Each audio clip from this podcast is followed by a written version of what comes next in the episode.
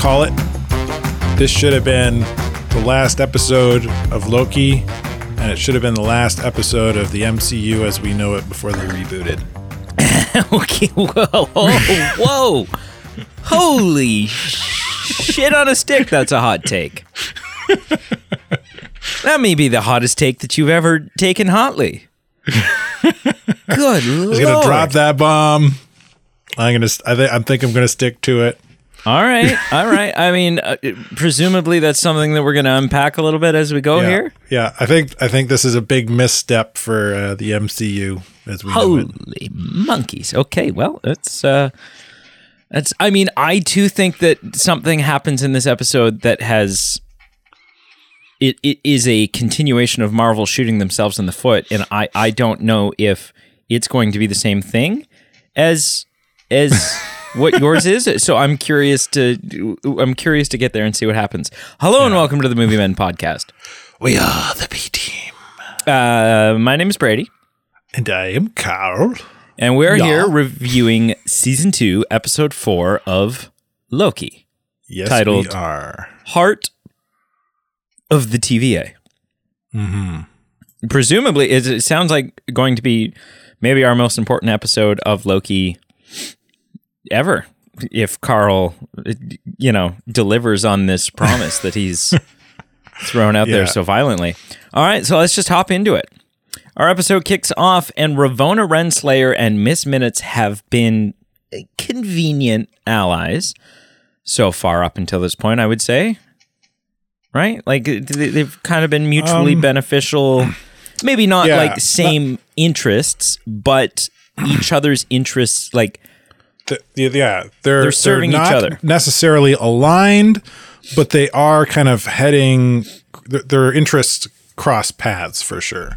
Yeah. But after being kicked through a time door to the end of time, Miss Minutes reveals the truth about Ravonna's past to her. Now, this was the thing at the end of the episode, last episode, right? We were talking about, she's like, "Oh man, I got something that's just gonna make your blood boil, sweetie." Right? And we're like, "Woo, what is that going to be?" Well, we find out. Showing her the events of centuries, or even millennia, we don't really know, in the past, where Ravonna sees herself speaking with He Who Remains and learns that although she held a position of power at the TVA before as a judge, she was actually meant to be one of its leaders. She was not just an important figure in the war, but the commander of He Who Remains' armies. Yeah. Second in command. In fact, the phrase, "for all time always," comes directly from her conversation with He Who Remains. Yeah. But after winning the war, He Who Remains went on to wipe the memories of everyone who helped him, including Ravonna, robbing her of the power to rule beside him. Ah. Jeez. This scene is cool because it plays out on a table in front of her. Like it's not on a screen. This is like Miss Minutes creates this 3D miniature replica of the room they're in. Yeah. With like the roof torn off and like, it's like real, like almost like dolls, but real life. Them. This is such a cool scene. This is exactly what Google Lens promised us Minecraft would be like in that video, like 10 years ago, and it never freaking happened. Yeah, like I got it paused in the scene where they're like, the camera's on the outside of the glass, like outside of the room, looking into the glass at the man at the end of time and a version of Miss Minutes at that point in time. And like behind them is a massive Renslayer watching the scene unfold. It's so cool. Mm-hmm. Yeah, it's super cool. All right. This is a big deal. It's a big deal. And it's a cool, it's not just she's pretty pissed too. She's pretty pissed. And like He Who Remains was very two-faced in this conversation, right? He's like, "Oh, like, can't wait to rule beside you," and all this stuff, and it's going to be wonderful, and oh, no, you go on ahead, I'll catch up. And when he says that, you can tell, like, that's when you start to tell, okay, something's up. Yeah. And then Miss Minutes tries to further align their goals in the last lines of this scene by saying that you don't need him. Neither of us did, and maybe we never did. Yeah, exactly. Right. And so, yeah, realizing that He Who Remains used them both, the two partner up to go after the TVA. Meanwhile, at the TVA, Victor arrives and is immediately brought to OB and RNA. The two have their fanboy moment, each surprised to meet the man who has had such an impact on creations. So weird. On their creations. There's some technological jargon thrown around about the temporal loom and stuff like that, but basically, it needs to be fixed, and Victor just happens to have the device that will help them succeed before the TVA implodes, right? So they brought him because his temporal aura was the temporal aura they needed to open the door, but then Obi's like, well, it's not going to make a difference anyways, right? Like, I've just realized it's not going to make a difference even if we get this door open. It's now too far gone. It's too far out of control. And Victor Timely is like, well, I invented something that I think will help, right? And like whips out his little prototype thing, and that's, supposedly going to help save the day. Unfortunately, the radiation out near the loom is now much worse than when Mobius went out before. Remember the whole skin melting thing? Yeah. Yeah. That almost seems like a guarantee at this point. And that would not be good. Like, skin is, I like having it. Helps me from day to day. Mm-hmm, mm-hmm. So I can see why necessary. Yeah, I can see why there's not a line of people ready to go here. And even, Mobius is like, well, I already did my turn. Like, it's not, why is everyone looking at me? I went last time.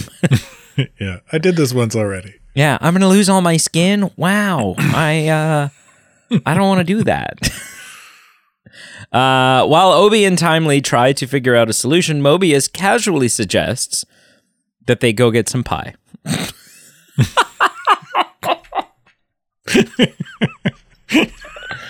Oh, I love this pie thing. I love this pie thing. Yeah. In the room of only key lime, I love this pie thing, which makes Sylvie explode with anger at his flippancy. Like, she is just like, I'm sorry, like, the whole world's going to come to an end and everything's going to get destroyed and we have to figure this out. And your suggestion is to get some pie? Like, she really just, like, loses it. Pie fixes everything. Yeah. She points out that much like X5, that hasn't even looked into his own life, I'm screwing up my words here. Much like X5, that Mobius hasn't even looked into his own life or timeline, right? Starts throwing some emotional shade at him. Yeah. In this, like, you're just afraid, aren't you? Right? Like, you're like, what are you running from? Why are you running? Why are you hiding? He doesn't have a connection to the branch timelines out there and seems to actively be evading it, is kind of, what she suggests. Mobius's past and his origins is something that has had us scratching our heads since the very beginning, with all this emphasis being placed on jet skis and, just this life. Like, where did he come from? Right? I don't know. Maybe I'm the only one curious about that. No, I don't think so. Like, yeah, from season 1 with him, like, waxing poetically about jet skis. Like, of course, yeah, we all want to know, like, why is he obsessed with jet skis and, like, where is this coming from? And yeah. Sylvie ends up at the automat, which marks the second time that people seem to have inexplicably ended up there, which is one too many times not to make it a little suspicious that that room is going to play some sort room. Of a role in this. You know, pie will be the answer. So the loom just wants some pie. Just toss some pie into the loom, man. It's sick of eating timelines. There, she and Loki have a discussion about how to handle the TVA. And it's a discussion where there doesn't seem to be a right or a wrong. On one hand, it does seem like burning it all down and starting over might just be what they need to do. There are so many loose threads, and the system is so corrupted. But on the other hand, preserving what has been set in place could provide longer and more, stable change, as opposed to completely just raising the entire thing. So I don't know. I genuinely don't know where I fall on this debate. Like I've said that before, right? Like even with He Who Remains, I'm like, yeah, he's like total piece of shit, but like, and the methods he used were garbage. But like, well, yeah, he kind of did it for good reasons. This is Loki's stance, right? Like, without He Who Remains, then the Kangs fight and everyone loses. So here's a question: do you think because that's Loki's stance, is that the stance that because it's our main character, our titular character's stance, is that the stance that we're also supposed to take? Is that what Marvel wants? Are you asking that if that's the stance that the MCU will go, or are you asking as the audience are meant to feel like we should be on his side? Because ultimately, because they could go one of two directions with it, right? Either that could be the answer. Because here's the thing, and here's the wonderful thing about Loki right now. Say what you will. Here's the wonderful thing about Loki right now. I have no idea how this is going to end. Yeah. No, I have no idea where this is going. Yeah. But not in like a I'm confused and lost way. It's a good way. As in like what is I'm on the edge of my seat. Not that you're not confused and a little bit lost, but you're enjoying the ride. Well, it's time travel, right? Yeah. But so they could go one of two ways, right? Loki's way, Loki could be right and that could win out and that could be the right thing. Or it could be the wrong thing. I mean, that could trigger and spiral forth all kinds of crap. Or this could be we're all on the side of Loki, but then this is a character growth moment for Loki where we end up not going that route, and that ends up being the right call or the wrong call. Who knows? Right. I think we're not meant to. I think it's ambiguous on purpose. Right. I think we're supposed to be torn between what Sylvie wants, who is a Loki, and what the Loki wants. Right? Like, I think it's purposefully ambiguous to kind of tear us and toy with our emotions and our thoughts to kind of like, oh, I do agree with Sylvie. Yeah. People should have a choice. I do like Loki's not wrong, right? Like they're purposely flirting with that line of what's right and what's wrong in this show. Yeah. Yeah, I know 100%. Then we get one of the best lines that we've gotten in this series to date. Right? Because Sylvie's like, she's completely does not want to lead the TVA in any capacity, right?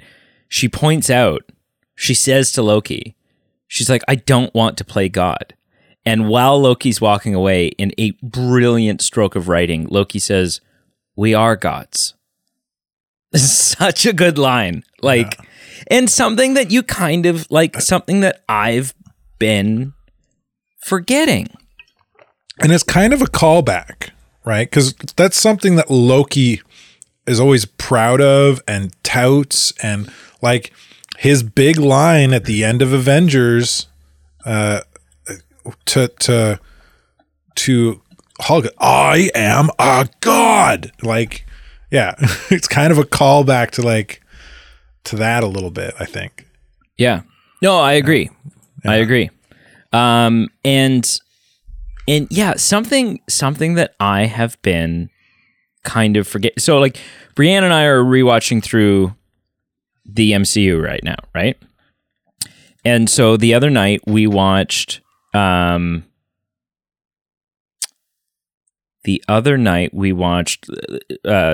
and Thunder. And boy, it didn't get much better on a rewatch. Like it's still not good. Yeah. It's got some great moments. It's got moments that like I remembered it. I had been remembering it as just all bad, and it's not. But the bad is pretty bad. But and even in that, like you kind of stop think like Thor has in many ways, like when Thor and Loki first hit the scene in the MCU, it was constantly on our minds. It was very apparent that they are gods, the god of mischief and the god of thunder. And I think that like, I think it's nice to have that reminder in this, because with Asgard gone, with Odin gone, with Thor not ruling because Valkyrie is king, which I've still never fully understood. Like, you know, I don't know. This is like a feminist thing or a sexist thing or what it is. Like, why is she not the queen of Asgard? I don't know. I don't know why. It seems like a really outdated. Like, no, the only title is a king. So even if you're a female, you have to be. Like, I don't know what that is, but it is what it is. That's fine. It's you just kind of have. At least I've lost sight of the fact that Thor and Loki are our gods. Right? They're not just like they've almost in my mind just been demoted to characters in the MCU. Does that make sense? Like I just don't often think about their heritage anymore. Yeah. I could see that. Yeah, especially in this show because Loki's magic doesn't work in the TVA, so he pretty much is, with the exception of his kind of like physically innate toughness as being Asgardian / technically frost giant, right? Yeah. Like he, except for that kind of innate physical abilities, he's pretty much just like everybody else. Like he's got to rely on his wits and intelligence and yeah. And we don't see him use his powers very often. Yeah, well, because he's in the like. In season one, we hardly see it at all because most of the show takes place in the TVA. Yeah. We get to see it a bit more in this because they've left the TVA out on a number of occasions so far. Right. Yeah. Yeah. I don't know. It was just a nice reminder. In the TVA, Gamble convinces B-15 to talk to Dox and her men and try to change her opinion. Gamble reveals that it was B-15's impassioned speech that changed her mind on how to deal with the timelines, and that she can inspire Dox in the same way. Speaking to Dox, B-15 does her best to try to appeal to Dox and convince them to fight for them again, especially with Renslayer on the way. But Dox doesn't get to take B-15 up on that offer because when Ravonna arrives, she tries to bring Dox and her men onto her side to fight with her. So there's a lot of infighting going on. Yeah, there's like a little TVA civil war. Yeah. Dox correctly recognizes that Ravonna is only after power and refuses to stand with her. So, like, at this point, and that's the thing, like, it's been, and this is reminded to us, I think, at some point in this scene, like, when she first arrives or whatever. How did she arrive in the first place? I don't know. But she doesn't have a temp pad. It's only been, like, well, I presume maybe Miss Minutes can, like... that's got to be the only logical conclusion, I guess, yeah. But the thing that we're reminded of in this scene, which again had not occurred to me, And it makes sense because of how this season starts and the last season ends and blah, blah, blah. Like, it was like 3 days ago. 3 days ago that Ravonna was in her office as the judge. Mm-hmm. Right? Like, this, it hasn't been, it's been years since we've gotten the last season, but it hasn't been a long time. Like, this is all happening. This is like Back to the Future style. This is all kind of happening in the same week. Yeah. So everything's very fresh and very, you know. Raw. Yeah. All of her men stand behind her, except X5, who sides with Ravonna. We know that he wants to return to his life on the timeline. Got a little taste. Yeah, now he wants it. And I don't blame him. I don't know, I don't blame him, right? I mean, you're essentially choosing mortality. Right? You're going to age and then die on your timeline. Versus the TVA, where you just kind of live forever, but is that living? Like, that may sound more like imprisonment. I don't know. Right? I mean, Mobius doesn't seem to mind it. Mobius seems to like what he does. But also, again, is that just a fear of doing anything else? I have no idea. It's also clear that he and Dox have a closer relationship than they let on. She calls him Bradley and asks if life on the timeline was really that good. He isn't able to answer her and instead cowers when Ravonna puts all the people into a time cube and crushes them all to death, with Miss Minutes watching with a slightly concerning, joyful smile on her face.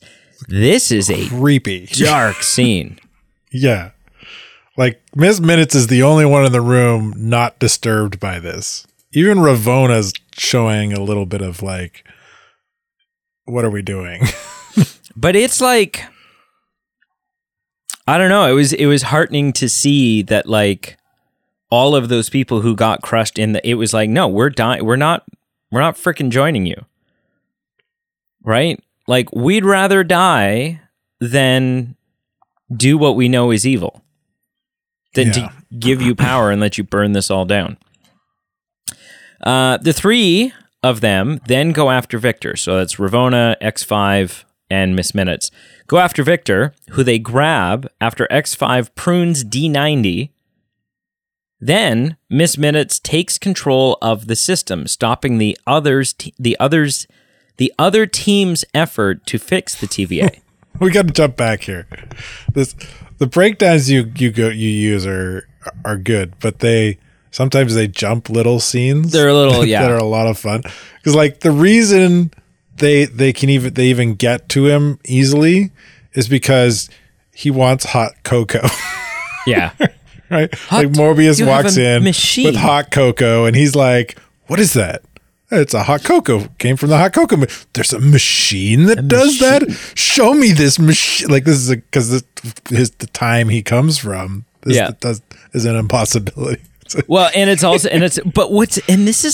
there's so much genius to this scene because he's so fixated on it, right? Like, Mobius then continues on. He's like, you know, okay, so like, what are we doing about like the temporal loom and like stuff like that? And like, what's the, and Victor doesn't give two shits about any of that anymore. He's like, yeah. But I'm really curious about this. Like, he keeps going back to the hot cocoa machine.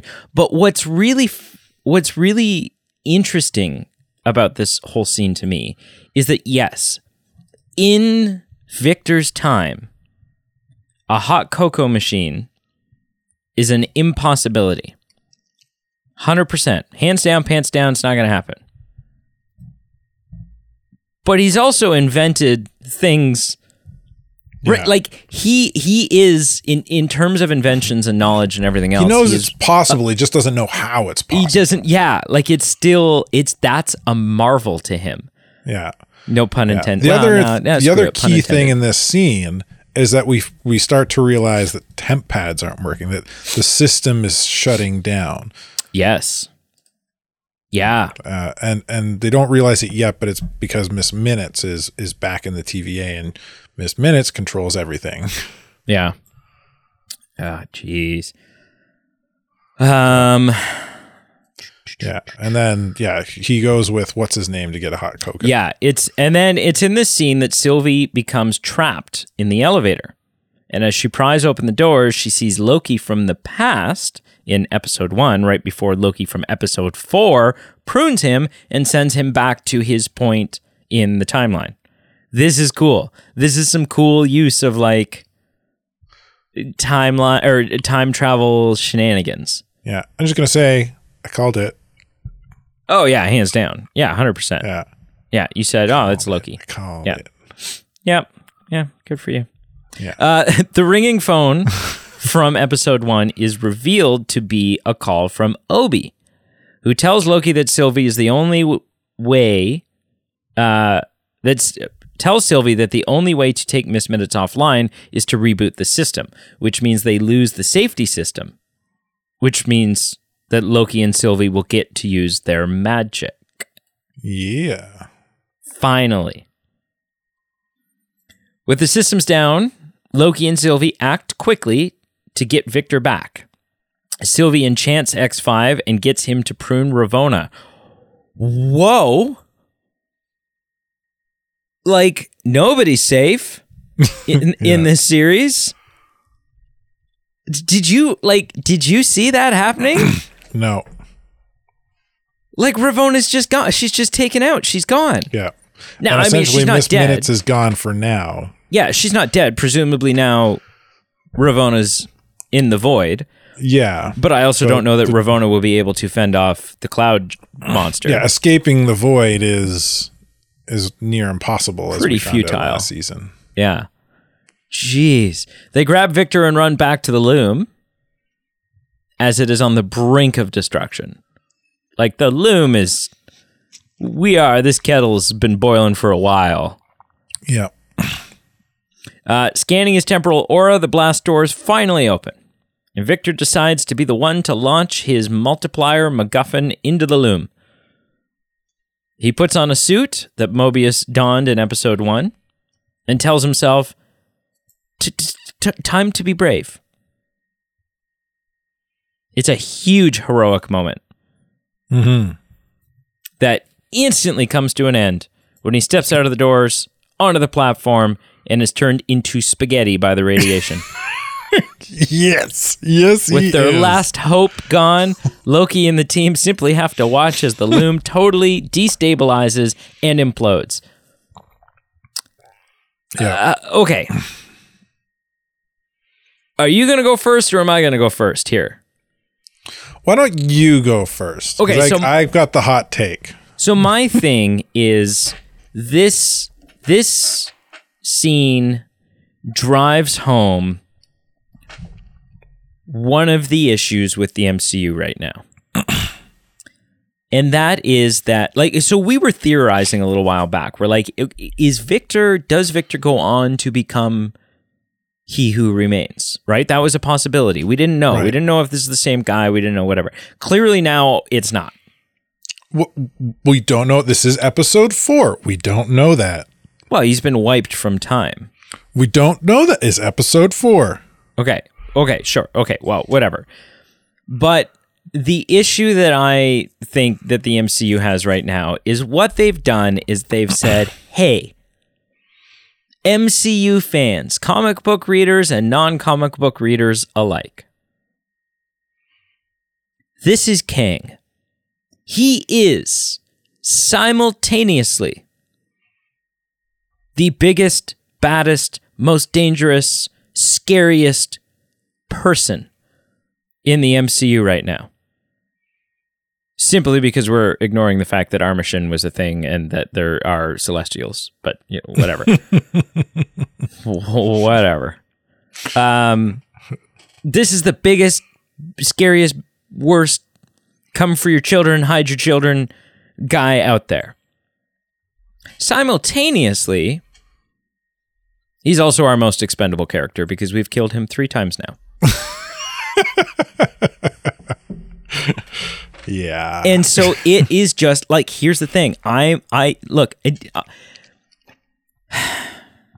MCU for me is like Assassin's Creed. No matter how bad it gets, no matter how much I get burned by it, I'm still there. Take my money, right. I'm excited. Show me more. Let's keep going. Because I'm hooked. I'm addicted. Yeah.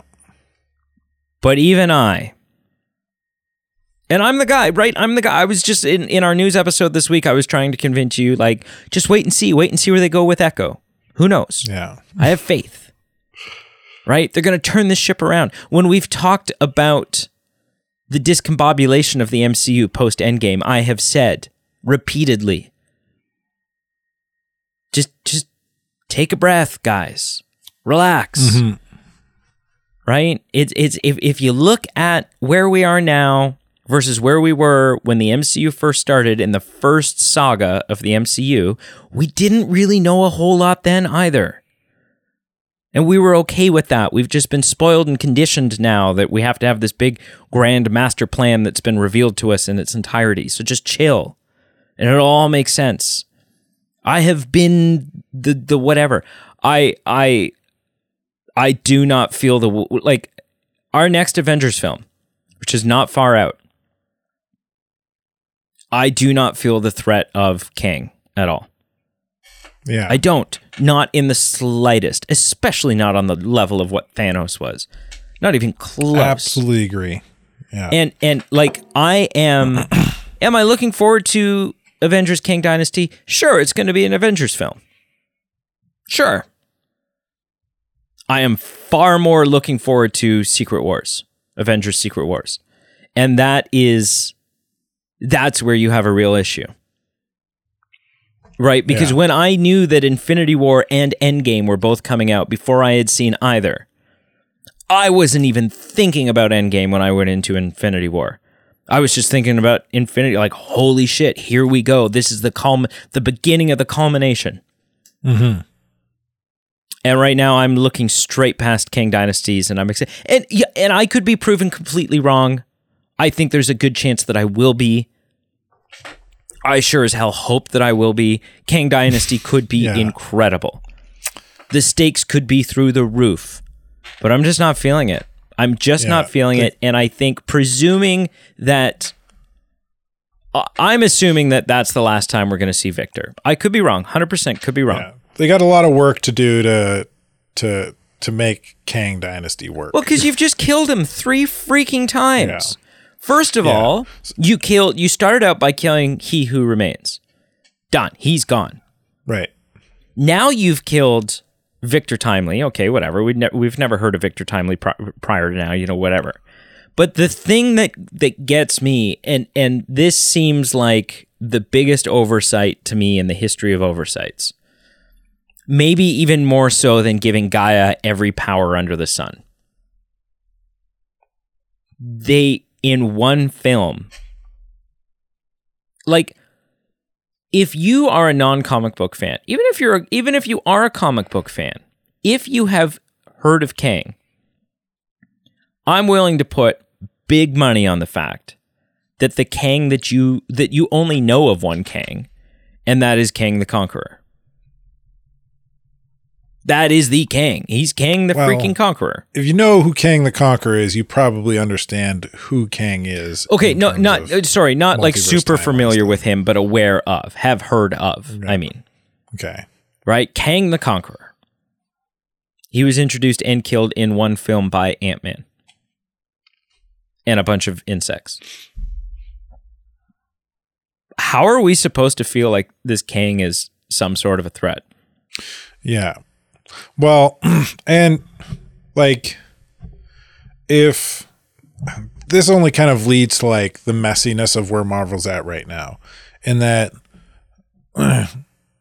like the question of like, where is it even going is still floating out there, because like, okay, they're heading towards Kang, but what about all this other nonsense happening, right? Because when we were doing all the other, like the first 4 phases, or this is phase 4, I don't know, whatever, the first several phases to the Infinity Saga. When we were doing the Infinity Saga, any post-credits scenes that were building to a larger story were all around Infinity Stones and Thanos. right? Yep. Am I wrong? Nope. No. Okay. Post Infinity Saga, we have a Doctor Strange Insurgents.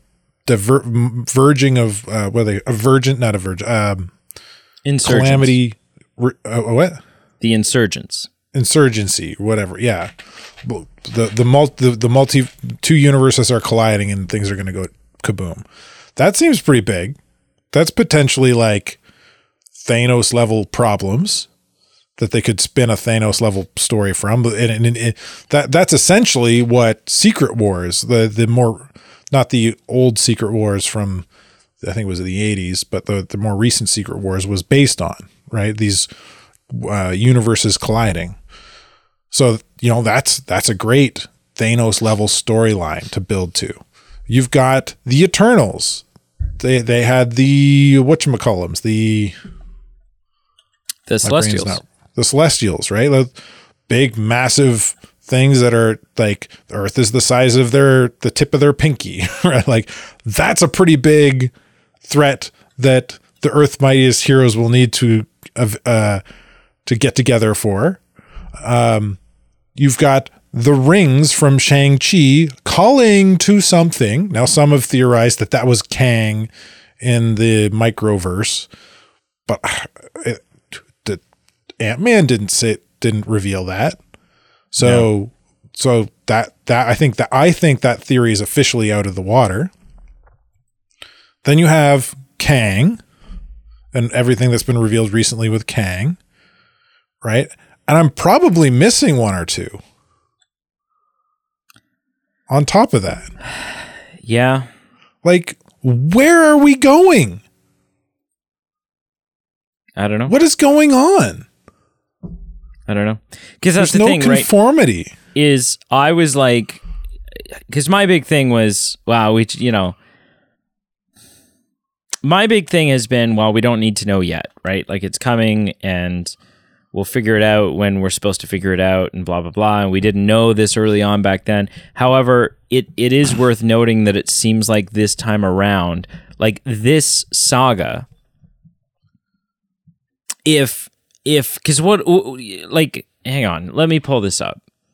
We didn't know, future, but like phase one still introduced, like there was like, we didn't know, but there still seem like, I would say there's still conformity in phase one towards that one singular plan, even though we didn't know. And it was not this confusing. Assuming that they are going to, that this saga ends with Secret Wars. Right, and that we were talking the other week that maybe this will also be like the reboot sort of refresh of the MCU. What we have coming up as far as films, I don't know what they're doing with TV shows, right? Daredevil's going to be in there somewhere. Echo's going to be in there somewhere. Presumably they're cutting back on some of the shows a little bit. If what Bob Iger said can be taken as gospel. We have the Marvels. Coming out this year, last film of this year.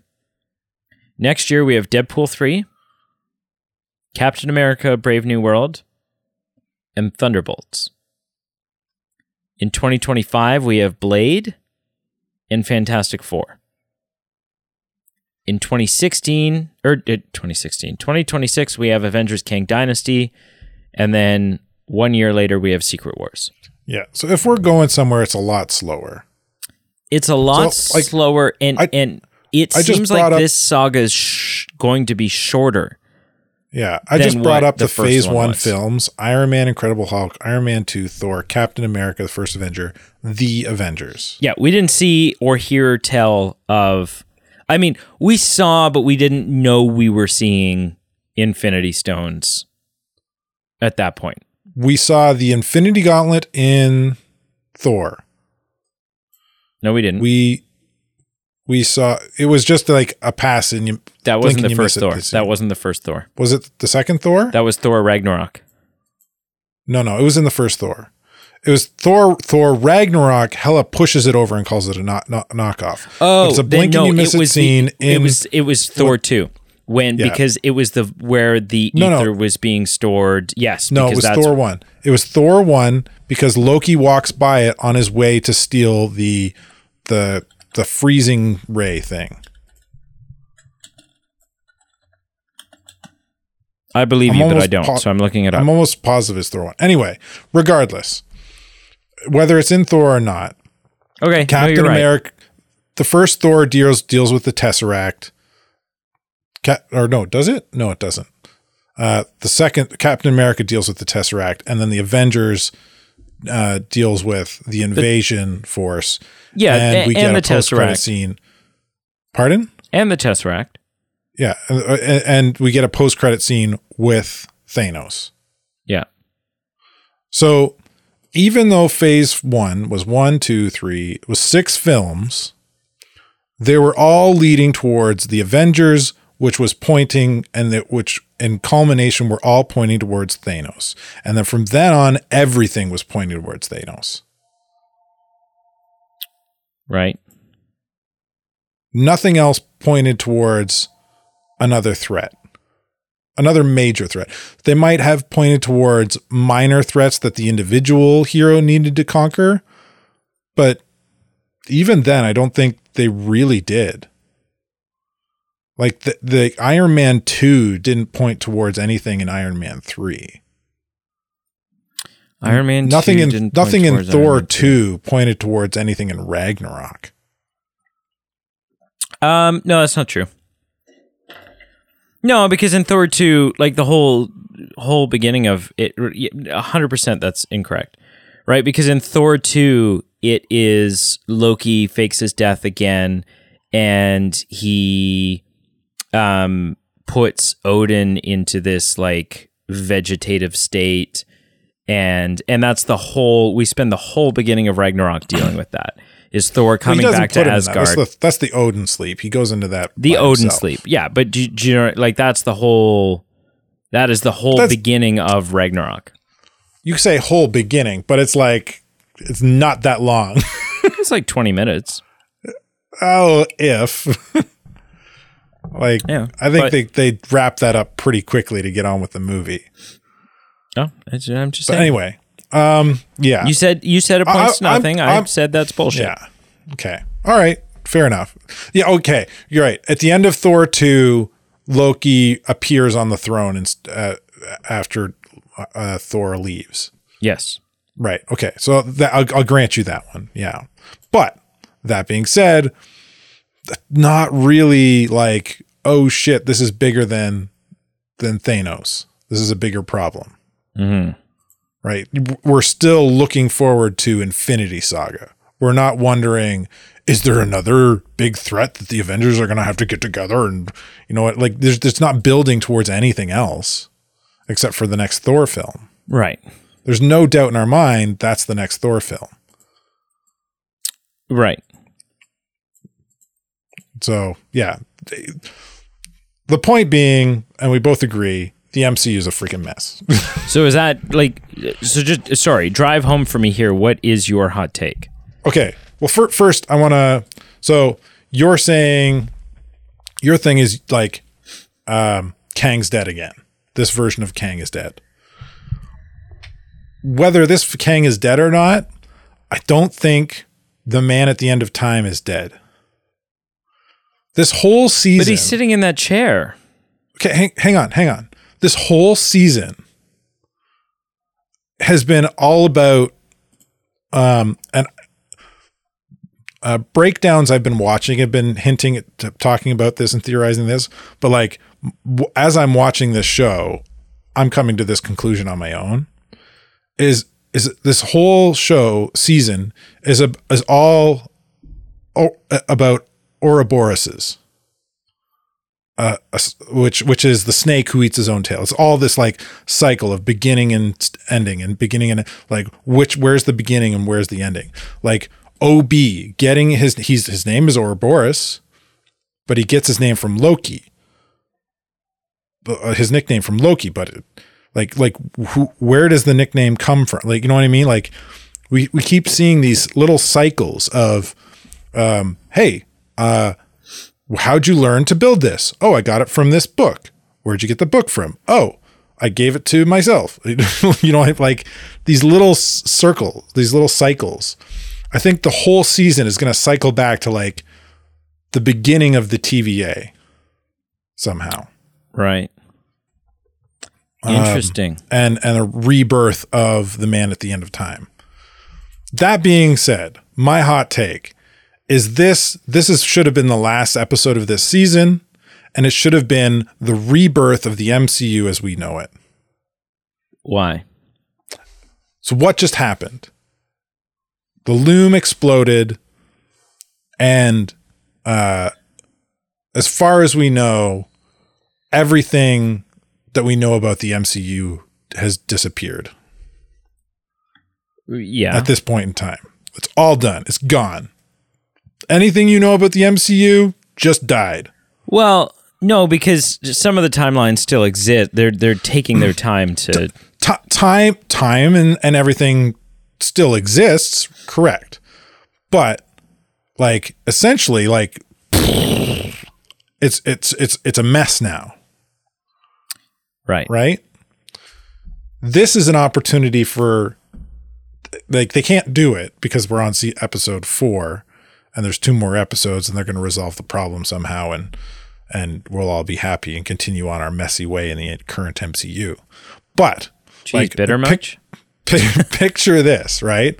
This is the end of the season. And this is how they end it. Right. Yep. It's like cliffhanger, huge, crazy. The next film to come out is, oh man, like, I don't know how you do this to kind of like, you could call it Avengers, I guess. Yeah, call it Avengers. Call it Avengers New Beginning, right? And you all your promotional material is fairly secretive, and it all kind of looks like Battle of New York. Like, oh, we're right. Rehashing Battle of New York. Okay, well, whatever. And then, but the premise of the film like starts out at the beginning, Battle of New York, but the beginning of the film starts near the end of the Battle of New York. And you know the scene in that event, the first Avengers film, where they do like the circle camera around all the Avengers kind of like re-gearing up halfway through the fight? Yeah.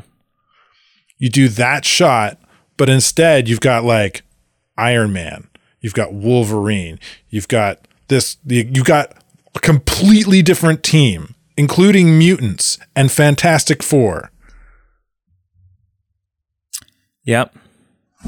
Right? Yeah. You've solved your mutant problem. You solved your Fantastic Four problem. Mutant problem. You like all of a sudden like you get to rewrite MCU history. Yeah. I think it's brilliant.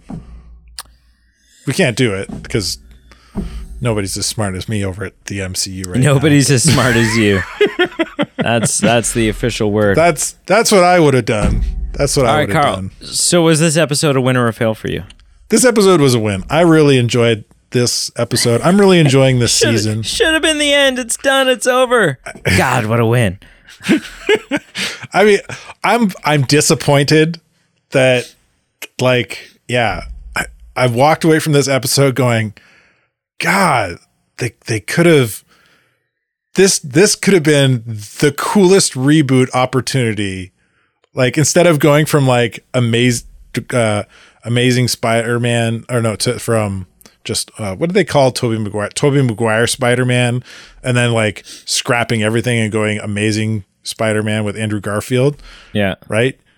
Like they're not connected. You could like legitimately reboot your entire franchise, but everything is still technically canon.